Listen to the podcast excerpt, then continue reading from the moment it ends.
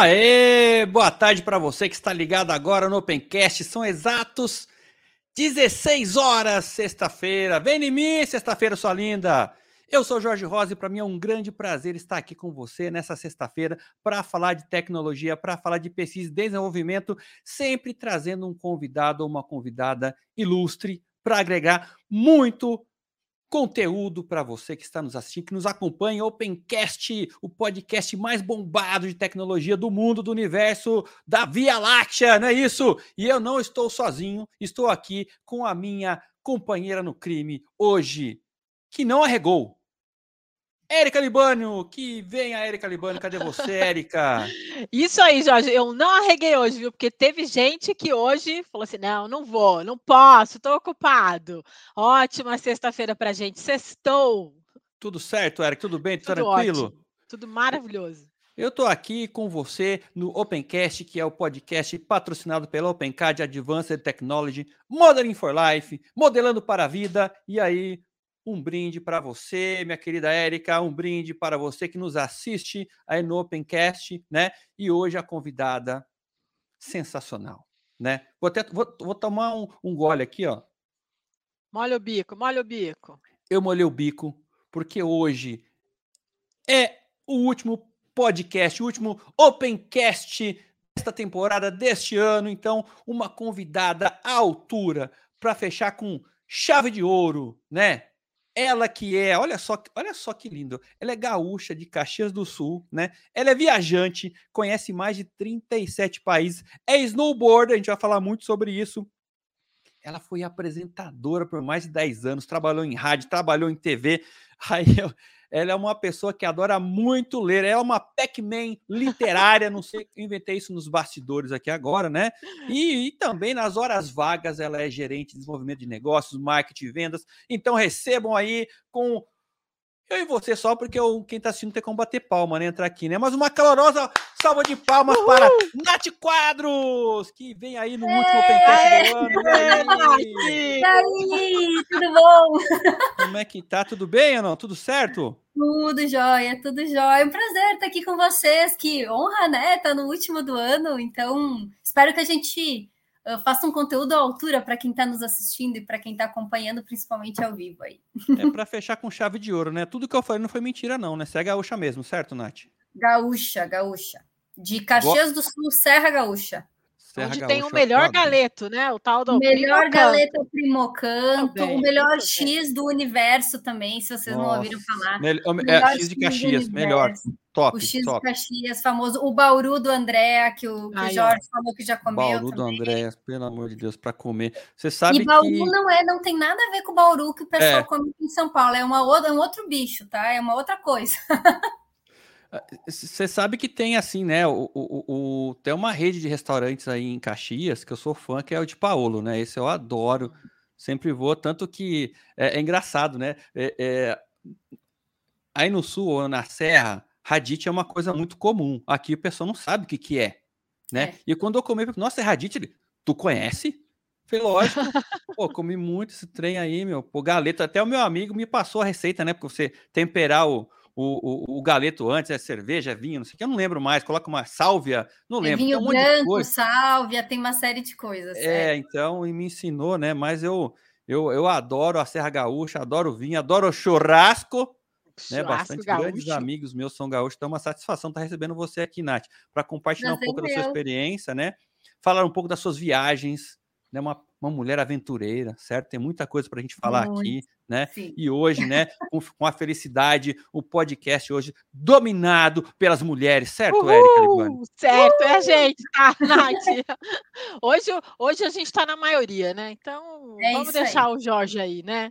É, não é sempre, né, que a gente está a não. maioria em coisas de tecnologia, mas que alegria, que alegria a gente estar tá juntas aí. É. Mas as mulheres estão mandando bem na tecnologia Conta, também hoje. Conta então um pouquinho da Nath pra gente. Quem é a Nath? Né? Vamos lá começar. Quando era pequeno, tem um personagem da escolinha, né? Que ele falava quando era criança pequena, lá em Barbacena, um mineirinho. Bah, bah, quando era criança lá, quando era guria, piá, não é? Como é que é lá? Guria? Quando era guria lá em Caxias, né? Tudo começou em Caxias do Sul. Você nascida e criada em Caxias do Sul? Nascida e criada. Eu fiquei a minha vida inteira lá faz menos de cinco anos que eu moro em São Paulo, que eu mudei para São Paulo. Hoje eu moro, não em São Paulo capital, moro em Barueri, né? Mas trabalho em São Paulo capital, então. É vizinha da Érica aí, ó. Pô, Nath, eu também moro em Barueri, poxa. A gente vai ter que tomar um, tomar um ah, café aqui, com um, certeza. uma cerveja, com... alguma coisa. Vamos marcar.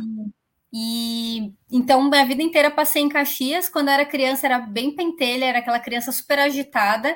Tava sempre brincando na rua, sempre gostei muito de esporte, então eu jogava muito bola com menino na rua. Minha mãe sempre me, assim, me, uh, me chamava e falava: você tem que ser mais feminina, e eu nunca consegui. eu, sempre fui, eu sempre fui muito assim. De, Moleca moleca, de me sujar, de eu gostava mais de esporte do que de brincar dentro de casa com boneca, com coisinha, panelinha, nunca foi muito a minha onda. Eu gostava era da, da maloqueiragem na rua, de brincar, de chutar bola, de, de se sujar, era sempre o que eu gostava bastante quando eu era criança.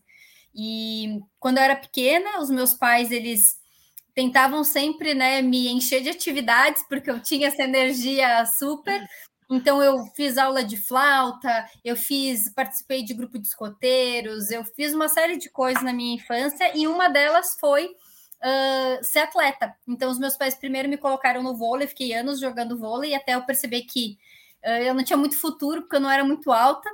E em paralelo a isso eu também jogava handball e aí o meu meu amor pelo handball foi crescendo e eu fui atleta de handball até a época da faculdade, onde eu ganhei bolsa de estudos para estudar na Universidade de Caxias do Sul.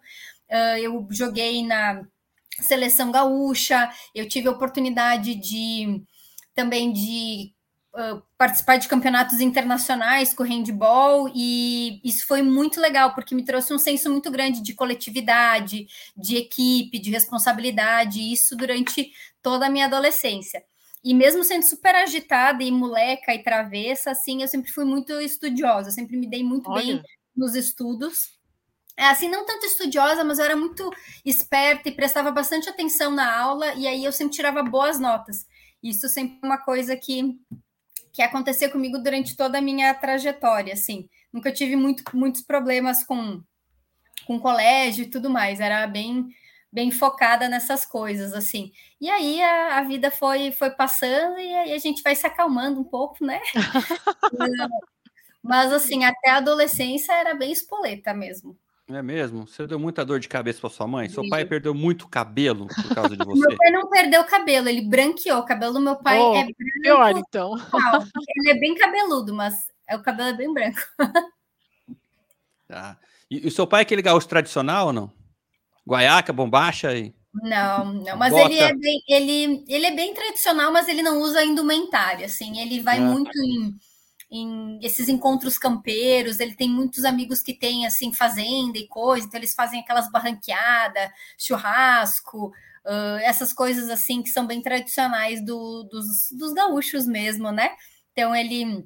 Meu pai tem mais de 35 anos de comunicação, né? Então, ele tem um, um grupo muito grande de de amigos, de contatos, e ele é super, uma pessoa super querida. Eu acho que é uma das pessoas que eu mais me inspiro, porque não, não tem ninguém que está perto dele que não se sente assim energizado, né? Ele tem uma energia muito boa, super contagiante, alegre sempre, sempre vendo o lado bom de todas as situações. Então, por isso, acho que as pessoas gostam muito da presença dele. Ele está sempre em festa, em evento e coisas assim. Então, esses momentos gaúchos, gaudérios que a gente brinca, ele está uhum. sempre lá. Então a pessoa está sempre convidando ele. E como é que é o nome do seu pai?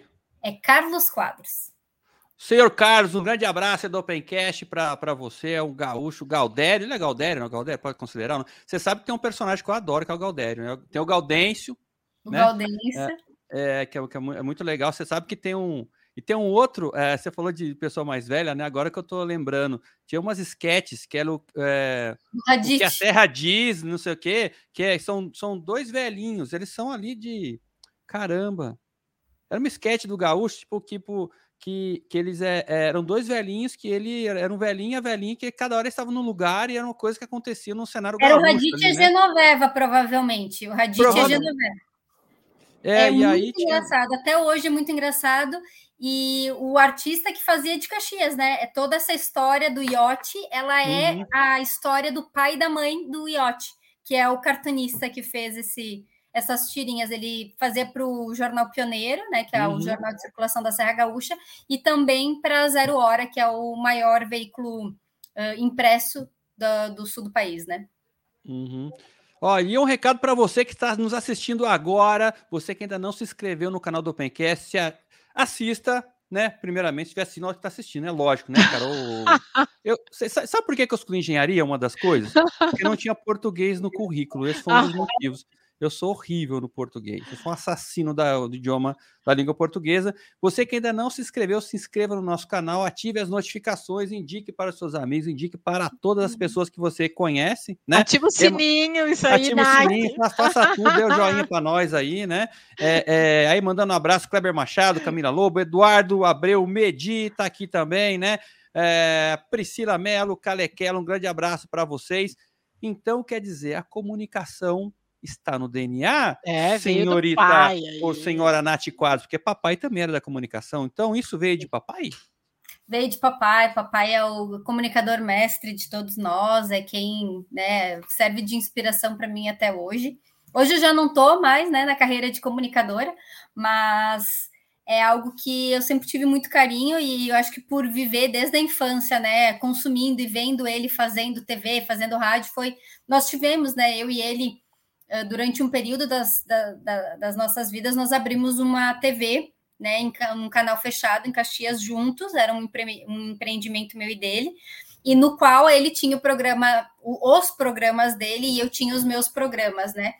E enfim, a gente teve uma parceria muito longa até eu vir para São Paulo, mas aí foram uns 17 bons anos aí de trabalho juntos, né?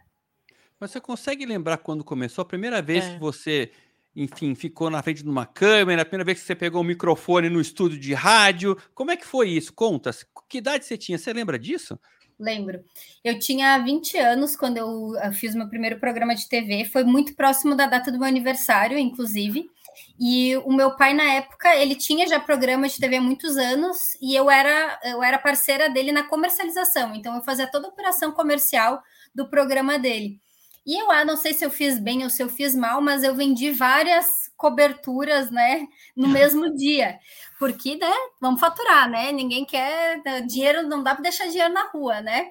E aí ele falou: Olha, eu consigo cobrir duas, mas três eu acho que eu não vou conseguir, né? Me deslocar para fazer as três na mesma noite. Por que, que tu não pega o câmera e vai cobrir? Aí eu falei para ele, mas como assim vou cobrir? Vou falar o quê? Vou perguntar o quê para quem? Não faço a menor ideia de como fazer isso. Aí ele disse: Não, vai lá e tenho certeza que tu vai conseguir. Ele me falou. E eu disse: Bom, né? Fui no salão, me arrumei e tal, e fui, né? Quando ligou a câmera, a primeira entrevista saiu bem ruim.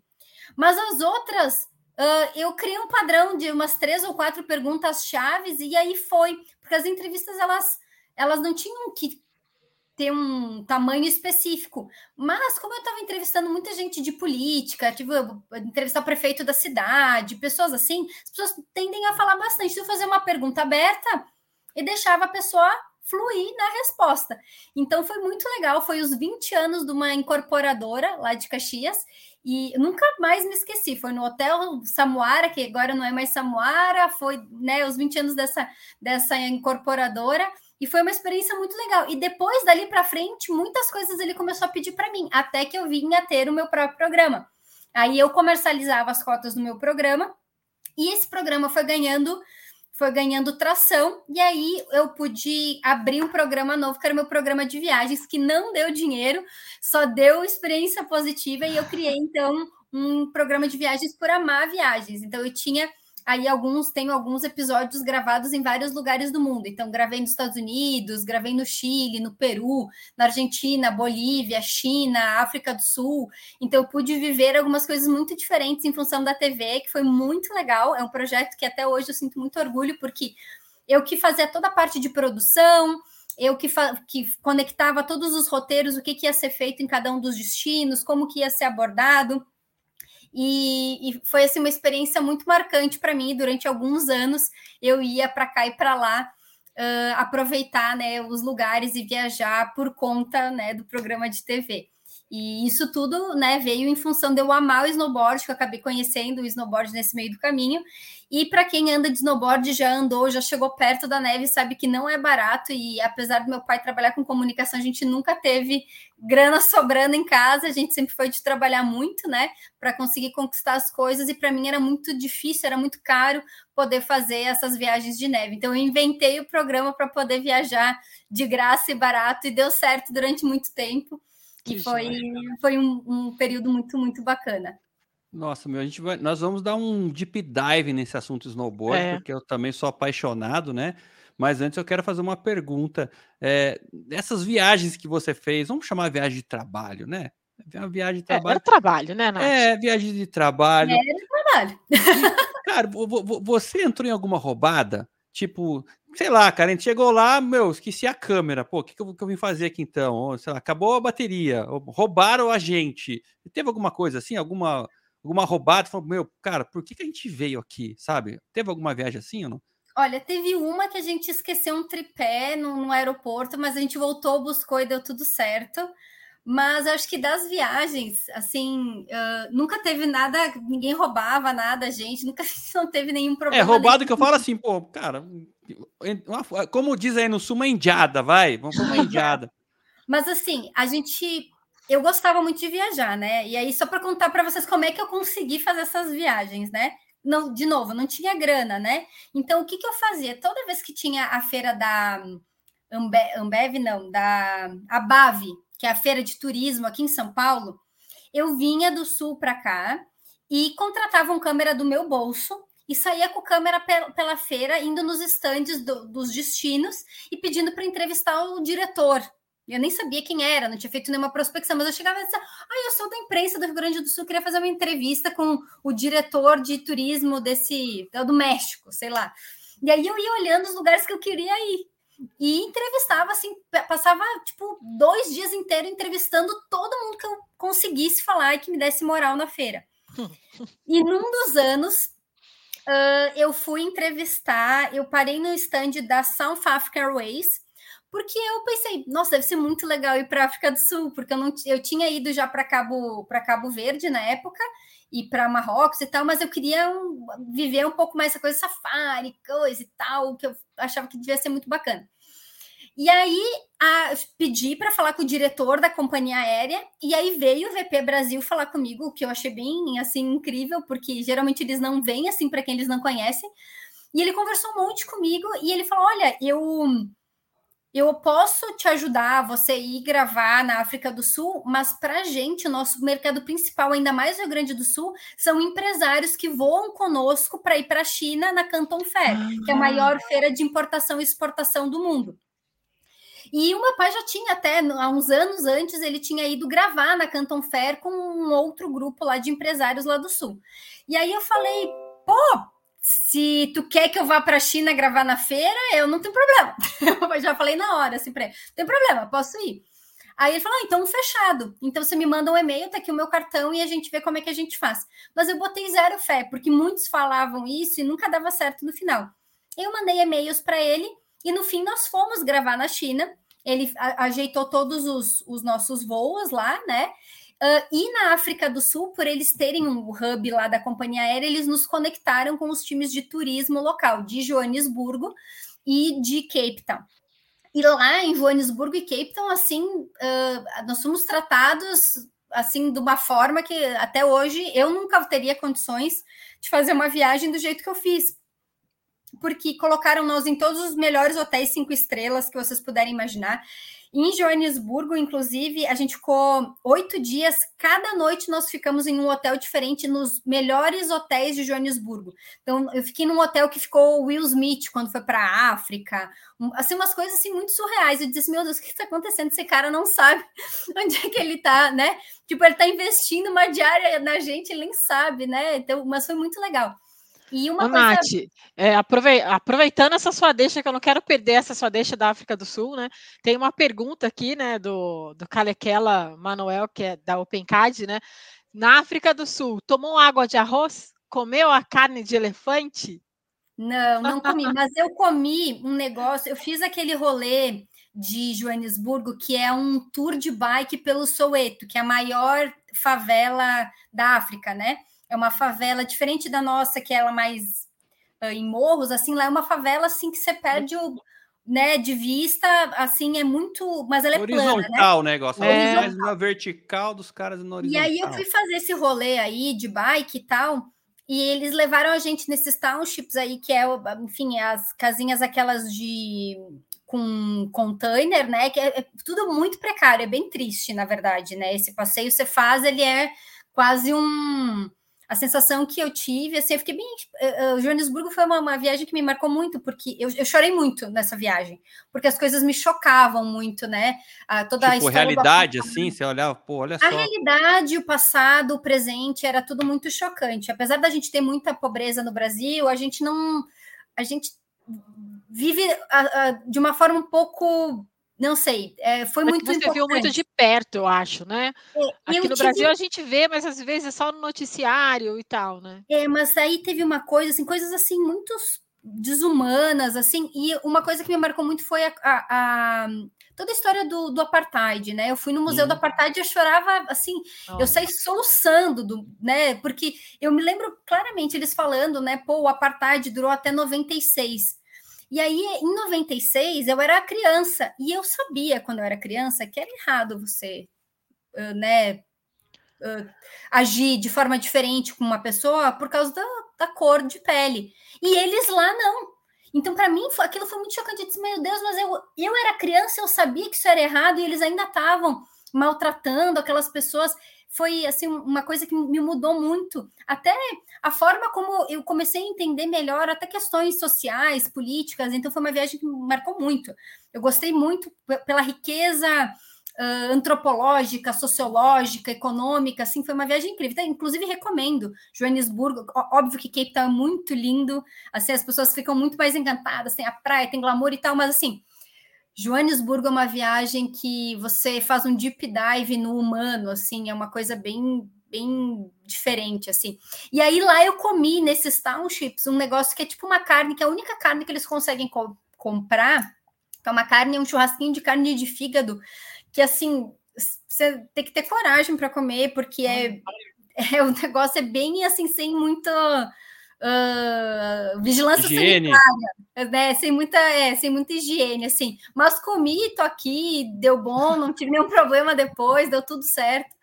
E foi uma experiência bem, bem diferente também que eu tive lá. Mas super recomendo os museus, principalmente. Uhum. Tem muita história bonita, triste, mas bem bonita. Eu acho que fundamental para quem tá, quem busca as viagens também para crescer de dentro para fora, né? E é legal, você estava falando de comida, né? Eu, você falou de China, é, eu fui para a China, 99,9% das pessoas que foram comigo sofreram para comer na China. Né? Ah, sim. Sofrer. Meu, eu estava num paraíso gastronômico, porque eu sou fome zero. A hora que você falou do churrasquinho de fígado, eu falei, nossa, que delícia, eu adoro fígado, meu. Eu gosto. Vamos lá, eu, eu, eu, sou, eu sou fome zero, né? É, e aí, você falando de África, sabe o que eu lembrei? A gente falou, né, desse livro aqui que, eu, que você mostrou que você tem uma cópia também, Roube como um Artista, certo? Que é lindo e maravilhoso. E aí ele fala aqui é, da, da árvore. Você lembra disso aqui ou não? Da árvore, né? E você, as pessoas que te influenciaram, os artistas tal, né? Uma das pessoas da minha árvore é Nelson Mandela. Ele é incrível. Ele é um homem acima de, sei lá, ele é um anjo praticamente esse homem, essa história. Quando você, você ouve, né, ele falando o discurso, né, quando ele sai, né, da, da prisão, ficou 27 anos preso uhum. injustamente, né, não tinha nenhuma acusação contra ele, só por ele estar tá tentando libertar o povo dele daquela situação né, horrorosa, ele sai, ao invés de fazer um discurso de ódio, fomentar né, uh, uma revolução, eu diria, ele fala: olha, a gente tem que perdoar. Não, não podemos esquecer, mas temos que perdoar, uhum. senão não tem como viver numa sociedade com todo esse rancor, né? E até hoje a gente sabe que existe muito, né? Muito, inclusive, das questões de violência que acontecem, que Joanesburgo é uma das cidades mais violentas do mundo, né? Muitos dos problemas de violência que acontecem lá são assim uma herança né, desse, desse processo, né, de como as coisas foram feitas na África do Sul, né? É, sabe que no, no, no time da Érica tem o, o Kalequela que perguntou. É. Ele é da África também, né? É o nosso hum. africano original aqui, bicho. Aqui tudo é original, né? Então ele mandou aqui, Nelson Mandela, um abraço, Calequela aí, né? Então, mas ela não comeu a carne de elefante, enfim, mas é bom saber que quando eu for lá, eu vou. Mas é engraçado, né? Eu vou, eu vou para os lugares também. Eu, eu quero comer umas coisas muito loucas, assim. Eu lembro que eu fui lá pro, pro, pro enfim, visitar lá o Chile, os, os salários, aquele negócio lá no Atacama, tal, não sei o quê. Pô, a gente ia chegar perto do vulcão, que eu fui de carro, né? Fui daqui de São Paulo, ganhei meu irmão, e aí perto do vulcão cheio de lhama. Sabe, lhama que ele parece um, é uma mistura de carneiro pescoço, é uma carneiro com girafa, né? Um negócio fofinho, né? E, e aí, rapaz, eu, eu comer esse trem aí. Será que eu vou encontrar, né? Eu não sosseguei enquanto não achei um lugar que, que vendia carne de lhama, né? E aí eu tava numa viagem que eu fiz, eu fui para Colômbia, mas foi bem na fronteira com as Farc, lá chama Vale do Parque, é a cidade, né? Então, pra você ter uma ideia, tem a cada esquina tem um cara com um fuzil. Eu Nossa. tinha que andar de segurança lá para não ser sequestrado, né? Lá é, é hardcore. Mas eu botei na minha cabeça que eu queria comer iguana. Iguana? Iguana. Nem sabia que podia é, é, comer é, iguana. É, era exótico e era proibido lá. Falei, não, mas vamos aí, todo aquele esquema, né, para comer Ô, carne Jorge, de iguana. Assim? Ele esqueceu aí, que é proibido, né? Ele só viu no exótico. É, não, né? então, aí, mas olha só que, que doido, como é que é o negócio. Aí, eu, um dia na hora do almoço, eu, eu, eu tava no restaurante, aí eu saí para fora. No que eu saí para fora, eu sentei lá num, perto de uma árvore, um banquinho, mas vieram duas iguanas pertinho de mim. Eu fiquei amigo das iguanas e eu desisti de comer carne de iguana. Menos mal, não ia ser Menos preso mal. lá. É, é eu, eu, desisti. Eu acho que elas iam, não, não faz isso não, rapaz, deixa a gente aqui Mas quieto. Você sabe que anos depois eu tive a oportunidade de fazer uma viagem uh, para a Namíbia. Uh, e nessa viagem da Namíbia, um dos primeiros dias, assim, eu tava, eu e uma prima minha, e a gente foi num restaurante que tinha várias caças e tinha uns bichos bem exóticos, assim, tipo carne de kudu, carne de assim antílopes diferentes, né? Uhum. Alce, umas coisas assim bem bem diferentes e todas muito saborosas, assim.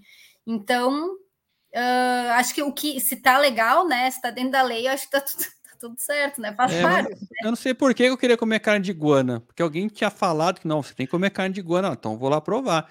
É igual na, na, na China. Né? Na China, coisa que eu mais adorava, adorava comer no café da manhã é uma coisa que eu, como aqui pra caramba, que é pé de galinha.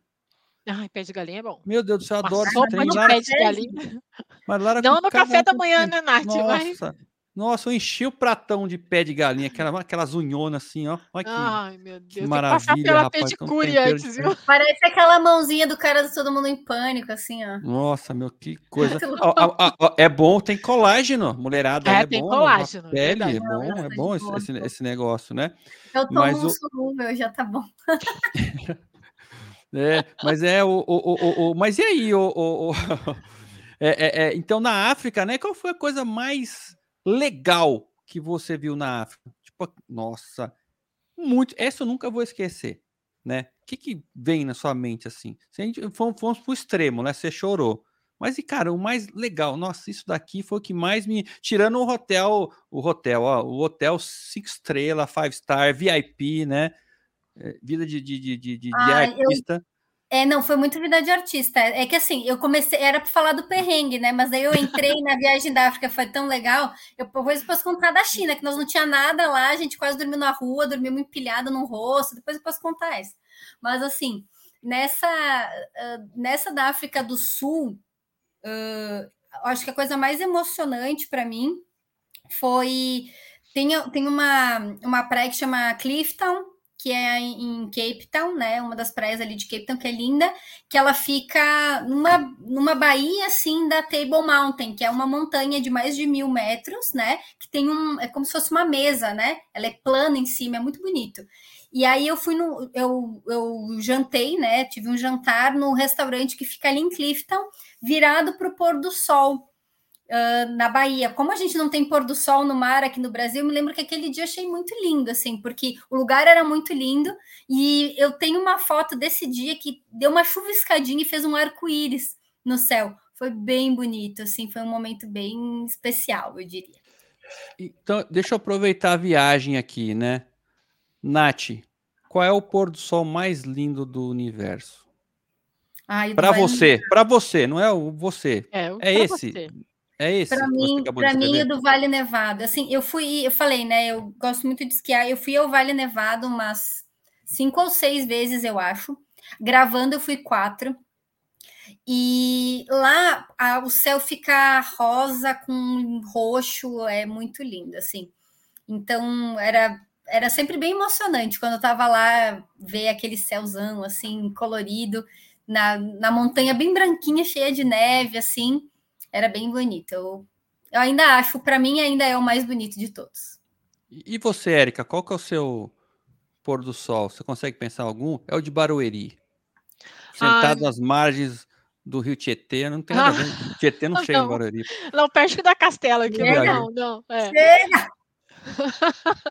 mas, eu, mas eu acho que é lá em Silveiras, lá na, na Serra da Bocaina, onde a gente tem um sítio, né? Lá o pôr do sol é é espetacular. Então, é, é, o meu lugar secreto, eu diria, onde eu me conecto comigo mesmo. Tem isso, né, Nath? A gente tem, às vezes, uns lugares onde a gente se conecta com a gente mesma, né? E o pôr do sol lá no sítio é extraordinário, não tem jeito. É, eu, para mim, o pôr do sol mais fantástico do mundo é o pôr do sol da Pedra do Baú, vista do baúzinho. Então, assim, o Pedra do Baú, ô Nath, é o ponto mais alto do, do estado de São Paulo, né? Então, você tem a Pedra do Baú e, e aqui atrás você tem o baúzinho, né?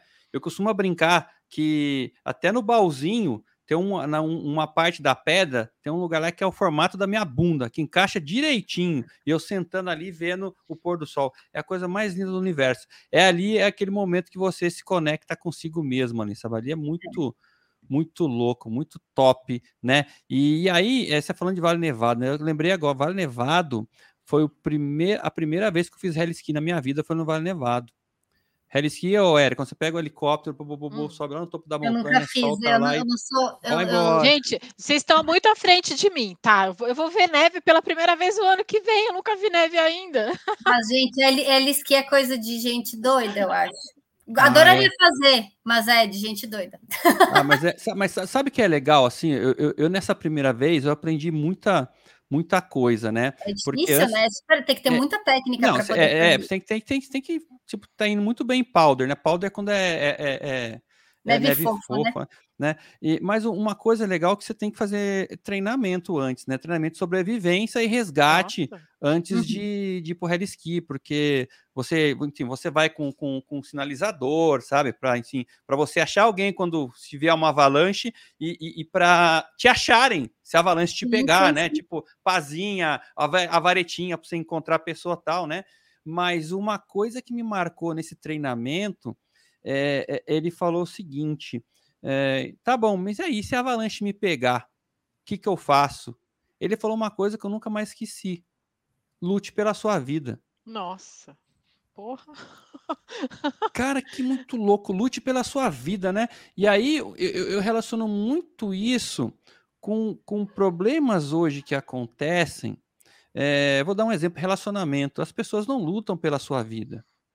Não. Né? Seus filhos, você não luta pela sua vida, tá muito fácil desistir, né? E tá. nesse momento, qual que foi a mensagem dele? Não desiste, lute pela sua vida. O que, que você vai ter que fazer? Cara, vai tipo como se estivesse nadando, foge, lute, não, não lute. se entrega, né?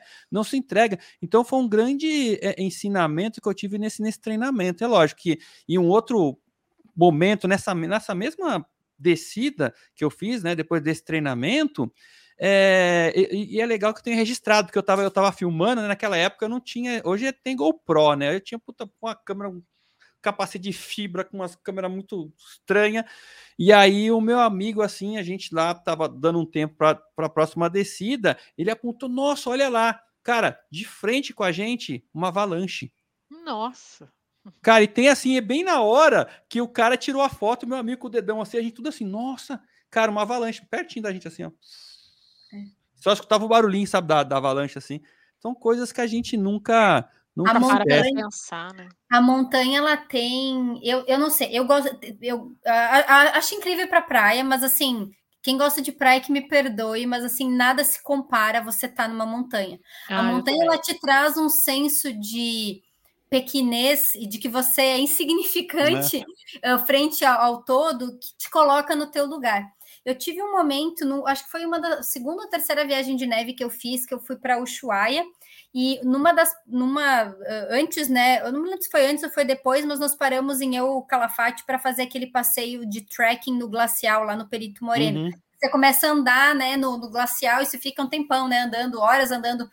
Gente, é tão a, a magnitude de você estar tá numa montanha, num glacial, numa coisa dessas, te mostra o quão insignificante você é. E às vezes a gente acha que é o rei da porra toda e que tudo gira, tem que girar em torno da gente. Desculpa o francês se eu falei o palavrão aí. Pode desculpa, falar, assim, tá liberado. Mas assim, é uma coisa que de fato faz com que a gente faça uma reflexão de pô, qual é a minha importância, né? E como eu tenho que estar conectado com as outras coisas, outras pessoas, e que eu não sou ninguém sozinho, né? Que a gente é um bicho coletivo mesmo, né? Que a gente precisa estar interagindo com as outras pessoas sempre.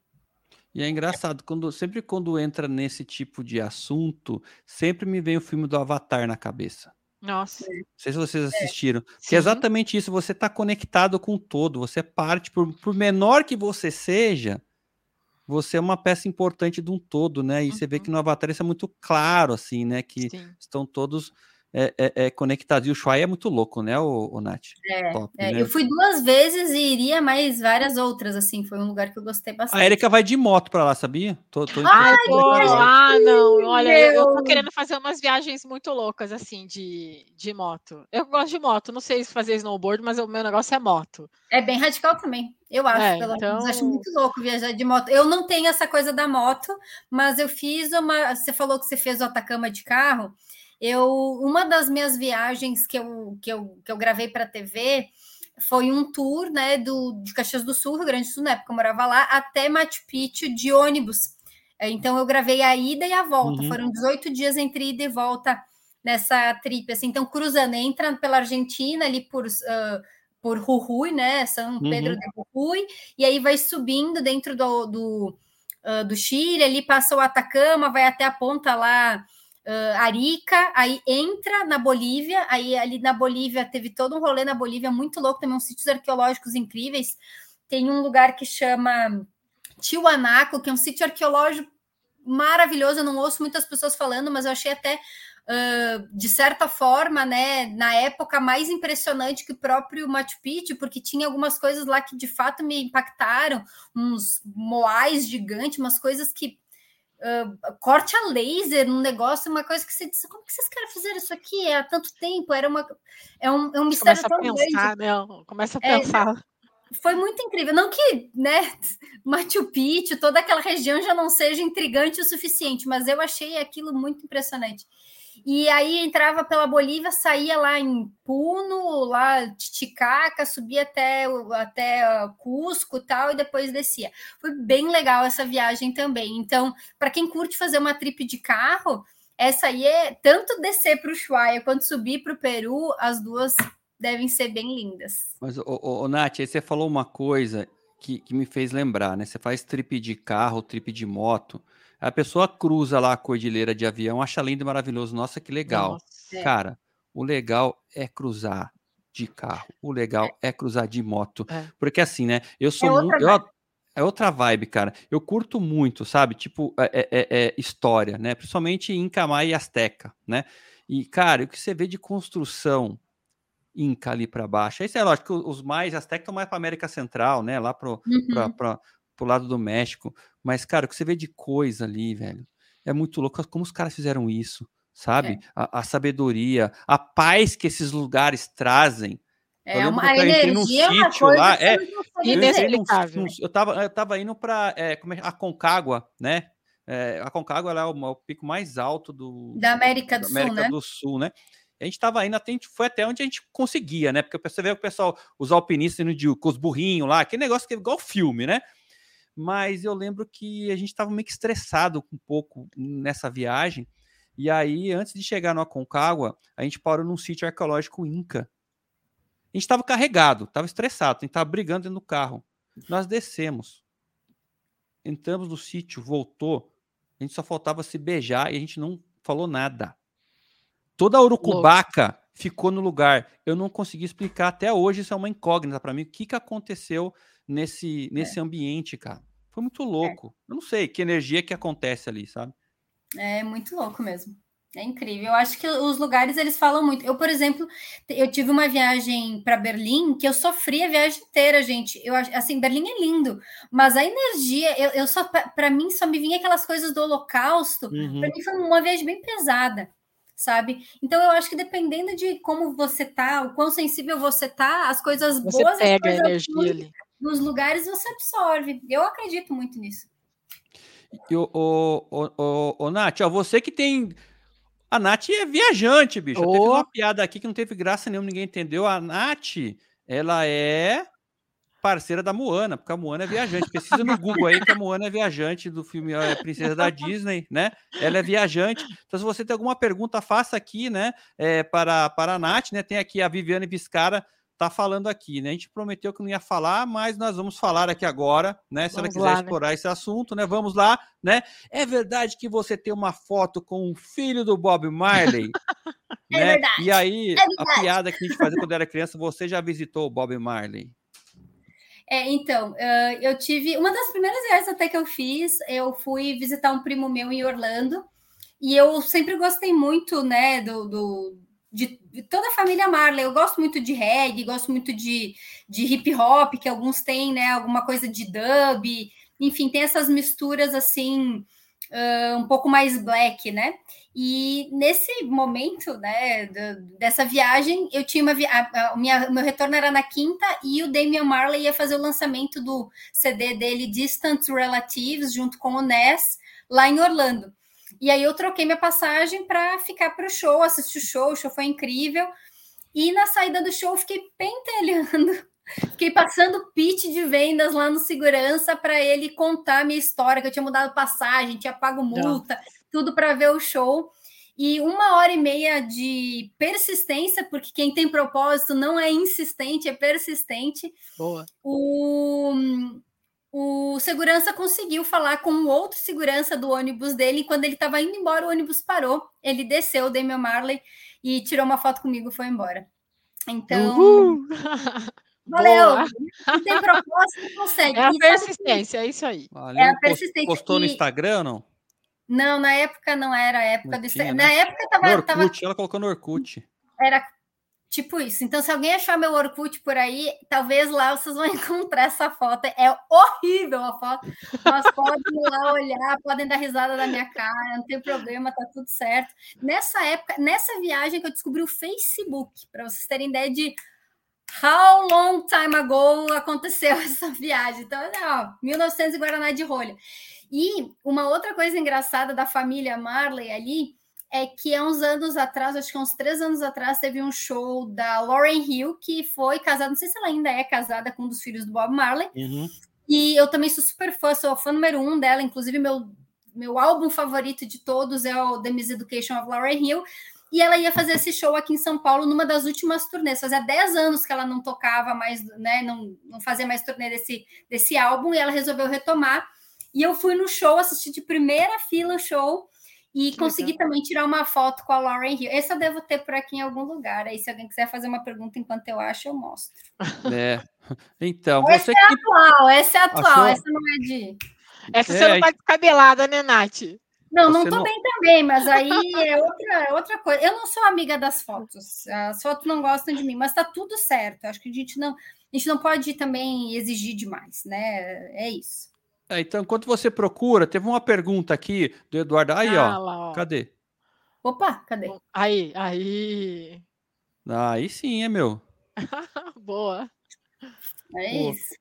Ó, tem uma pergunta do Eduardo. Ele falou assim: ó, hoje temos só o capacete do Iron Man ali. O que aconteceu com a armadura do JR, né? A armadura do Homem de Ferro. O Homem de Ferro ele foi batalhar aí semana passada, ela está sendo é, é, reconstruída, né? Aqui, ó, aqui é uma foto que eu tirei com a minha esposa na, na escola das crianças aqui, tá vendo aqui, ó? Esse é o Homem de Ferro aqui, ó, usando, né? Então o Homem de Ferro ele foi na festa das crianças é, da escola, né? O dia inteiro e as crianças usaram e abusaram e destruíram o Homem de Ferro. Então ela está aqui no chão sendo. É... Como é que chama quando você bate o carro? Você vai lá e, e tá ali fazendo funilaria e pintura. Tá no martelinho de ouro. Tá no marte... martelinho, é, de, ouro, martelinho de ouro. Certo. Tá se preparando para o Halloween. A criançada que podia puxar de fio para arrebentar, puxou, que podia tudo. É engraçado, né? Você tem aquela parte que é sensível, você fala, ó, essa é a única parte que a criança não pode puxar. É a primeira que ela vai, desgraçada. Rapaz. É isso. Criançada, ah, ela adora, né? Então minhas filhas ficaram encantadas. Então, o Homem de Ferro ele tá aqui descansando aqui do meu lado, tá, tá aí na, não tá na UTI, ele tá aqui em repouso, né, cara, no spa aqui, sendo passando um martelinho de ouro, né? Mas mudando de pato para ganso, Nath, né, que eu chamei de Pac-Man literária, adora, destrói, lê 30 livros por ano, é essa o número? É esse o número? É, 30, mais ou menos. 30 foi o ano passado, mas assim, uh, geralmente pelo menos aí uns 15 a 20 a gente tenta ler, né? Pra Qual é o seu de né? cabeceira? Né? Livro de cabeceira. Olha, eu, eu, gosto muito dos livros que estão muito conectados com o meu dia a dia profissional, né? Eu acho que um que para mim é bem, bem interessante e que eu sempre recomendo, que me conhece minimamente, sabe que eu já recomendei esse livro para tanta gente, é o Prospecção Fanática, do Jeb Blount. Não sei se alguém já teve a oportunidade de ler, alguém que está ouvindo dá um aqui. Print, Dá um print aí, ó, pro pessoal aí, ó, Érica, aí, ó, pessoal, ó. Opa, Opa aí, um aí. É prospecção fanática. Aí, peguei, peguei. Esse aqui, para quem trabalha com desenvolvimento de negócios, com times de SDR, com times de vendas, times de venda sênior, principalmente, que depois de um tempo a gente acaba achando que a gente é bom demais para fazer prospecção. Então, ele põe a gente também no nosso lugar e diz: cara, se você quer ter consistência, você precisa manter o seu funil cheio. E a melhor pessoa para fazer isso é você mesmo, né? Hum. Você ficar esperando o lead quente, o lead quente não existe, gente. É gente que esquenta, tá? Então, a gente tem que saber qual que é o ICP que a gente quer, quem é a pessoa que a gente quer falar. E esse aqui, para mim, é um dos livros principais aqui da, da minha biblioteca. E eu complementaria ele com Objeções também do Jeb Blount, tio Jeb aí, eu gosto muito dele, que ajuda a gente a, no momento de prospecção, a saber exatamente como é que a gente vai abordar, o que a gente vai falar, como a gente vai trabalhar as objeções, respostas de reflexo e tudo mais que a gente encontra aí no meio do caminho. Esse é também um livro muito bom. Esse aqui do, do Objeções, eu acho que ele é bom, inclusive, para quem está começando na área de vendas e para a pessoa saber né, que muitas vezes é fundamental você saber lidar com a rejeição, que é uma das coisas mais difíceis para quem está no time comercial. E eu vou te fazer uma pergunta de prova agora para pegar de calça curta. O vendedor, ele nasce vendedor não. Ou ele se torna vendedor. Eu tenho chance. Eu, eu odeio vendas. Será que um dia eu posso me tornar um vendedor de sucesso? Todo mundo pode ser um vendedor de sucesso. Basta gostar de vender, né? Eu acho que estudar. Eu, eu, eu particularmente, a gente falou, né? Eu sou comunicadora, fui comunicadora, tenho essa veia, né? Familiar, enfim, desde muito cedo. Uh, eu acho que algumas pessoas têm alguns skills que possibilitam que você entre mais fácil no time de vendas. Mas eu só me tornei uma vendedora de fato a partir do momento que eu comecei a estudar e me debruçar sobre quais as técnicas que eu precisava utilizar no meu dia a dia para poder impactar da melhor forma, entregar uma mensagem de forma mais efetiva, mais consistente, mais sintética, porque a gente está concorrendo, principalmente no B2B, né, que é onde eu fiz toda a minha carreira, você está concorrendo com pessoas que são acessadas infinitamente, né? Então, essa pessoa não tem tempo para ouvir um pitch longo, para que você faça a ideia parar de pé na cabeça dela. Você precisa ter, você precisa estar tá muito afiado, você precisa saber onde você quer chegar. A pessoa precisa. Uh, você precisa entregar tudo que você precisa de forma muito rápida para que você desperte essa outra pessoa, nessa outra pessoa interesse e vontade de continuar ouvindo você, e você vai ganhando uma permissão após a outra para poder ir entregando mais informação, mais conteúdo. E aí é o que eu digo, né? A gente lê muito autores que falam, né, como, sei lá, spin selling, essa turma que fala, ah, você tem que perguntar, perguntar. Eu acho que a parte de discover é quando você já está muito mais avançado no processo. Então, num primeiro momento, você tem que ser muito bom de entregar uma informação que você de fato vai despertar o interesse daquele interlocutor porque num primeiro momento ele não quer te responder nada, ele quer saber se ele de fato vai continuar conversando com você ou não. Mas, respondendo a tua pergunta, não ninguém nasce pronto, e por mais habilidoso que essa pessoa seja com as palavras e tenha jogo de cintura, tudo é treinável e tudo é passível de ser aprendido com muita força de vontade, estudo, dedicação e horas de voo, né? Que é o que a gente é. falou, né? Para você andar lá no, no Heli Ski, você não vai andar de Heli Ski na sua primeira temporada de neve, nem na sua quinta, nem na sua décima. Eu já fui muitas vezes para montanha e eu não tenho uh, a menor condição de entrar num helicóptero e pular num powder daquele. Eu sei que eu vou morrer se eu fizer uma coisa dessa. Então a gente tem que fazer, treinar incessantemente até que você tenha aí excelência no que você faz. É o que eu acho. Que aula, hein? Que, que, que, legal, né? Eu tenho tem, tem frases ou coisas. Lembro da minha árvore, da árvore voltar para árvore. Pessoas que ensinaram você lá atrás, né? Que você aprende. É, a primeira é o seguinte, né? Na prática, nada como uma boa teoria, né? Tem que estudar. Não adianta, você vai ter que estudar todo dia, estudar para venda. Não é ah, vendedor nato, ele tem boa lábia, esquece. Esse é o pior vendedor que tem, né? É, o, o, o para mim, eu, assim, o vendedor que eu admiro, ele tem duas características: planejamento e disciplina. Né? É isso. É, é isso para mim. fala muito disso, inclusive, viu, viu JR? O que, eles, o, o que, que acontece? Um vendedor que é bom, né, que faz uma carreira, que acaba tendo uma carteira, o cara acaba se contando histórias. Assim como todos nós, a gente está sempre buscando a zona de conforto. Então eu falo: não, eu já prospectei o suficiente, não, eu já liguei muitas vezes para esse cara, ele não quer falar comigo. É mentira. Porque os estudos mostram que muitas vezes, para você conseguir abrir uma conversa, você precisa de 6 a 12 contatos. Se você fez de fato 12 tentativas, eu vou te falar, eu tenho muita experiência em time de vendas. O time de vendas não faz 12 tentativas. Do, 12 ligações? Não faz. A pessoa liga três vezes, ela desiste. Quando liga? Três vezes. Quando não liga a primeira e desiste. Então a gente acaba se contando histórias. E não é que o cara não quer fazer, ele acredita que ele fez.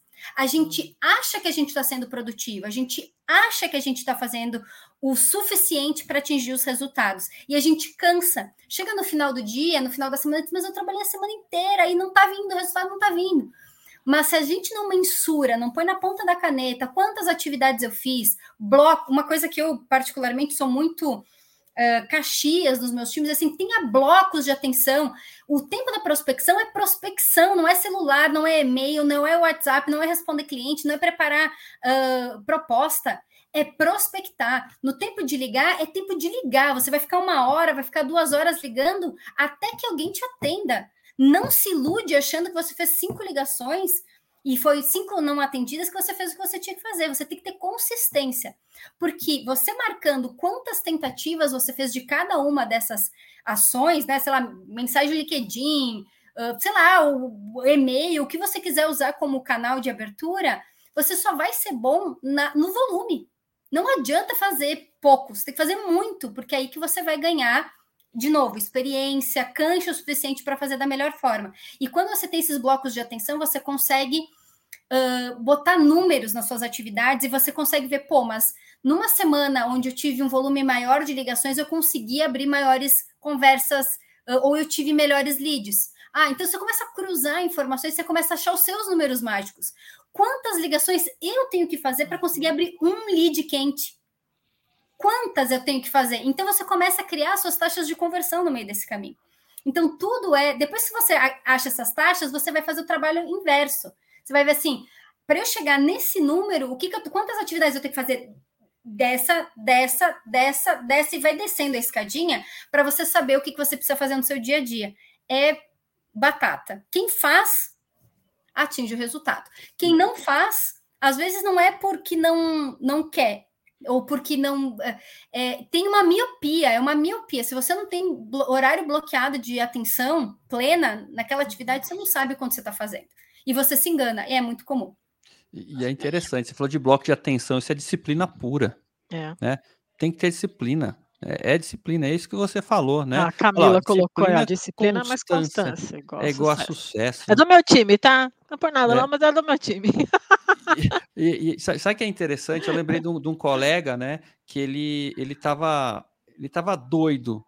Ele, ele queria porque queria fechar um negócio com o um cliente, né? Ou não um negócio. Ele estava tentando vender alguma coisa para esse cliente e tentou. Ele começou a, ele começou a mensurar, né? Ele tentou, tomou 28 nãos. No 29 ele pegou um pedido de 5 milhões de dólares. É. Tu tá sabe que, agora eu não lembro, acho que é no, no Objeções, que ele conta essa história. Que ele o Jeb Blount, alguém estava tentando vender alguma coisa para ele, que ficou tipo dois anos a pessoa tentando contato com ele. Aí até que um dia ele disse: tá bom, me conta o que você quer me vender. E ele comprou, depois de ouvir o cara, dois anos. Insistindo. Insistindo, né? Persistindo, de novo. Persistindo. Persistindo. Você começa. O cara diz: não, tá bom. E assim, uma coisa que é fato: Todo mundo tem vergonha de ligar, tem medo de tomar não. A gente é humano, a gente não quer rejeição. Isso tem um, uma explicação antropológica para isso. Porque quando a gente era primata, se a gente era rejeitado pelo nosso grupo, a gente morria. Uhum. Um ser humano sozinho na selva, ele morre. Se você não está em grupo, você morre. Então você precisa da aprovação coletiva. Hoje em dia a gente não precisa mais ter essa aprovação que a gente tinha na, quando a gente era primata. Então a gente tem que ressignificar a rejeição. E quando a pessoa fala não, ela não está te rejeitando não é com você, não é pessoal. Então você tem que persistir. Se você tem propósito, se você acha que o que você vende de fato vai ajudar aquela pessoa no dia a dia, você precisa persistir. E bons profissionais, eles sabem ouvir e valorizar bons profissionais que têm constância, disciplina, persistência. Bons profissionais admiram outros profissionais que persistem. Então, a gente não tem que se intimidar com, as pessoas, com as, com as circunstâncias. E eu já vi muita ve muitas vezes acontecer de você ligar para um lead de manhã e pitear o cara, e o cara falar que não quer te ouvir, te encher de osso, e chegar à tarde, você ligar para o mesmo cara e ele não lembrar que falou com você e ser uma pessoa completamente diferente.